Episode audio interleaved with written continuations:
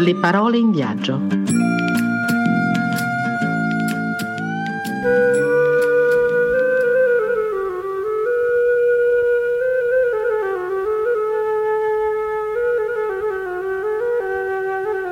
Benvenuti amici di Radio Francigena a un nuovo appuntamento con le parole in viaggio a cura di Maria Luisa Albizzati e Barbara Monteverdi del gruppo di lettori volontari di Milano Le voci degli altri. Vogliamo dedicare questa terza tappa ad una variante del cammino di Sant'Uiacu, quella del sud-ovest, che parte da Cagliari e che ci porta ad avvicinarci al Sulcis, toccando la punta più meridionale della Sardegna, e alle due isole di Sant'Antioco e di San Pietro. Vi sono due possibilità per raggiungere le due isole. La prima è quella che si cammini all'interno, costeggiando le saline e gli stagni vicini a Cagliari, arrivando così a Capoterra, quindi Teulada e successivamente la costa, oppure che si cammini direttamente lungo il mare, passando da Pula, Chia e Capo Spartivento. Ma non possiamo lasciare Cagliari senza raccontare la leggenda del Golfo degli Angeli, su cui sorge il capoluogo di regione. Ecco come la racconta Dolores Turchi, in Leggende e racconti popolari della Sardegna. Narra la leggenda che appena terminata la creazione, gli angeli si entusiasmarono vedendo brillare al sole l'ampio golfo di Cagliari pareva un angolo di paradiso ed essi chiesero al Signore che permettesse loro di difenderlo dal male. Il Signore acconsentì, ma Lucifero, roso dall'invidia, volle cacciar via gli angeli ed impadronirsi di quell'insenatura. Radunò le sue schiere diaboliche e la lotta si scatenò furibonda. Sembrava che i demoni avessero la meglio. Gli angeli stavano per capitolare quando uno di loro pensò di fare un segno di croce davanti al suo avversario. Subito questi sprofondò senza riemergere. Tutti gli angeli allora fecero un segno di croce e i demoni si inabissarono e non comparvero più. Gli angeli avevano vinto, ma si accorsero che il golfo era un po' modificato. Emergeva dal mare un enorme scoglio dalla curiosa forma di sella che prima non c'era. Era la sella di Lucifero, sbalzata dal suo focoso destriero durante l'infuriare della battaglia. Era rimasta là, pietrificata, a ricordo di quella zuffa infernale.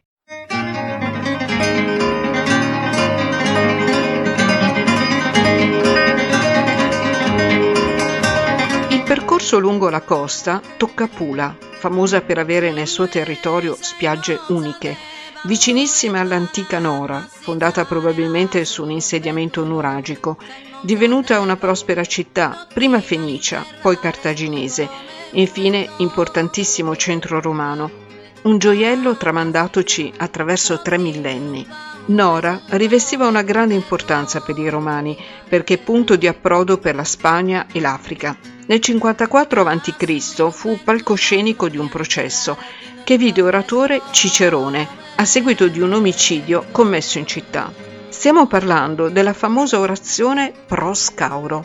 Protagonista dell'orazione è Marco Emilio Scauro, inviato da Roma come governatore. Per l'accusa, Scauro aveva avvelenato Bostare, un ricco cittadino di Nora, e aveva insidiato a tal punto la moglie di Arine, suo principale accusatore, che questa aveva preferito darsi la morte e aveva indebitamente preteso il versamento di tre decime. Cicerone, con grande eloquenza, salvò dalle accuse l'imputato ci è pervenuta la parte in cui Cicerone si impegna, come suo stile, a lodare la specchiata onestà di Scauro e ad insultare i suoi accusatori. Quello che Cicerone dice per screditare i sardi assomiglia molto agli insulti che si sentono in alcuni stadi. L'oratore dice innanzitutto che i sardi sono africani, poiché secondo Cicerone tutti conoscevano l'astuzia e la falsità dei punici, nessuna credibilità potevano avere i sardi, che ne avevano ereditato le doti peggiori. Epilogo del processo, Scauro assolto con 62 voti a favore e solo 8 contrari. sei te bello piora chi non si sicca mai la baracca una puntana Possiamo dire che Cicerone era una figura, oltre che ambigua, anche onnipresente? Ogni volta che scoppiava una grana, spuntava Cicerone. Eh sì, devo dire che era un opportunista, ma neanche un opportunista particolarmente furbo, perché poi la sua storia lo ha portato a incontrare sempre grandi difficoltà e è dovuto fuggire anche parecchie volte. Per forza, faceva arrabbiare tutti alla fine e, e la, la fine era quella, insomma.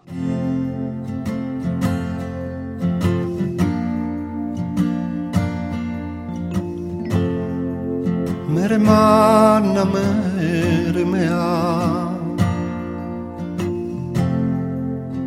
Lasciamo le antiche diatribe per immergerci sempre più nella bellezza del paesaggio del Sulcis, territorio ricco di altre vestigia antiche, come quelle di Bitia, di origine fenicia, che si possono raggiungere da Chia. Il nostro cammino coincide per un breve tratto con un'antica strada romana, un percorso lastricato a picco sul mare, che collegava Nora al promontorio di Bitia, sulla cima del quale sorge una torre di vedetta aragonese seicentesca.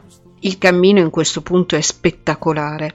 Ma questa antica strada romana di cui ci stai parlando, tu la conosci? L'hai vista? Sì, io ho camminato su quella strada romana e devo dire che non solo mi è rimasta nel cuore, ma io considero quel breve tratto di strada romana a picco sul mare, sul mare della Sardegna, uno dei più bei cammini che abbia mai fatto. Breve ma intenso, come si dice, è da fare. E allora lo faremo perché è un peccato perdere perdere delle occasioni così particolari.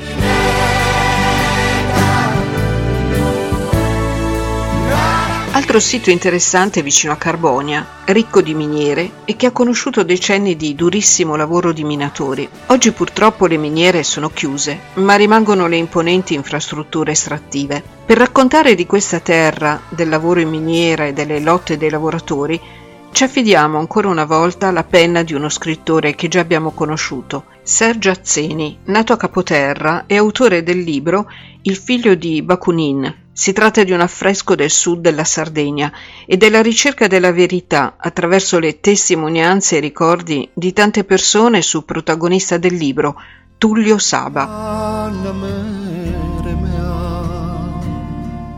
A Carbonia, Tullio aveva conosciuto minatori che erano stati in Belgio e in Francia e sapeva molte cose che non erano scritte sui giornali e che la radio non diceva sulla guerra di Spagna, sul comunismo russo. Sapeva e parlava, raccontava. In capo a 4-5 mesi si è aggiunto anche Giacomo Serra.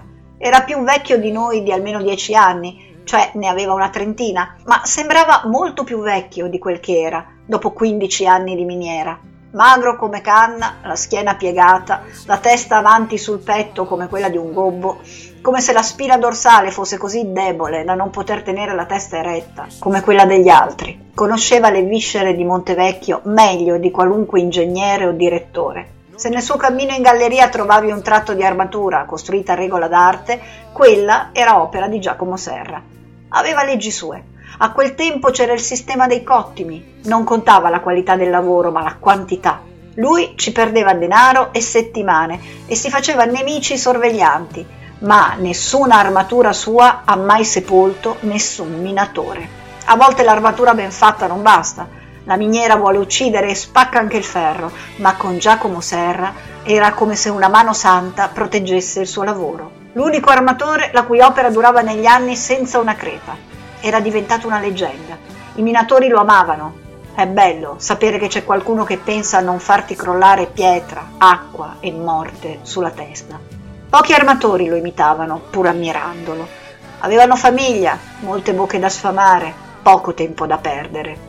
È un vero peccato che Azzeni sia così poco conosciuto, letto e discusso, perché secondo me è uno scrittore dalla penna magica, non solo per le cose che racconta, ma per come le racconta. Purtroppo la sua morte ci ha lasciato un grandissimo vuoto e non solo come scrittore sardo, ma proprio come artista tutto tondo. Una perdita veramente grandissima.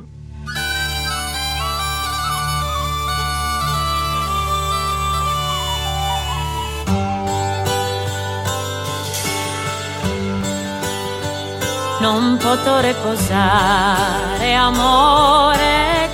I passi ci portano verso la splendida isola di Sant'Antioco. Per quanto riguarda il culto giacobeo, l'isola di Sant'Antioco riveste un ruolo molto importante perché nel Medioevo era punto di approdo per i viaggi via mare per raggiungere la Spagna e quindi Santiago di Compostela. L'isola è rimasta la culla di un'arte che si tramanda ancora con grande perizia, il bisso, e con il bisso riusciamo a riannodare il nostro fil rouge grazie a un'altra donna sarda che ha dedicato la sua vita a quest'arte, Chiara Vigo. Personaggio conosciuto in tutto il mondo, è la protagonista del libro di Susanna Lavazza, Chiara Vigo, l'ultimo maestro di Bisso. Leggiamo la quarta di copertina.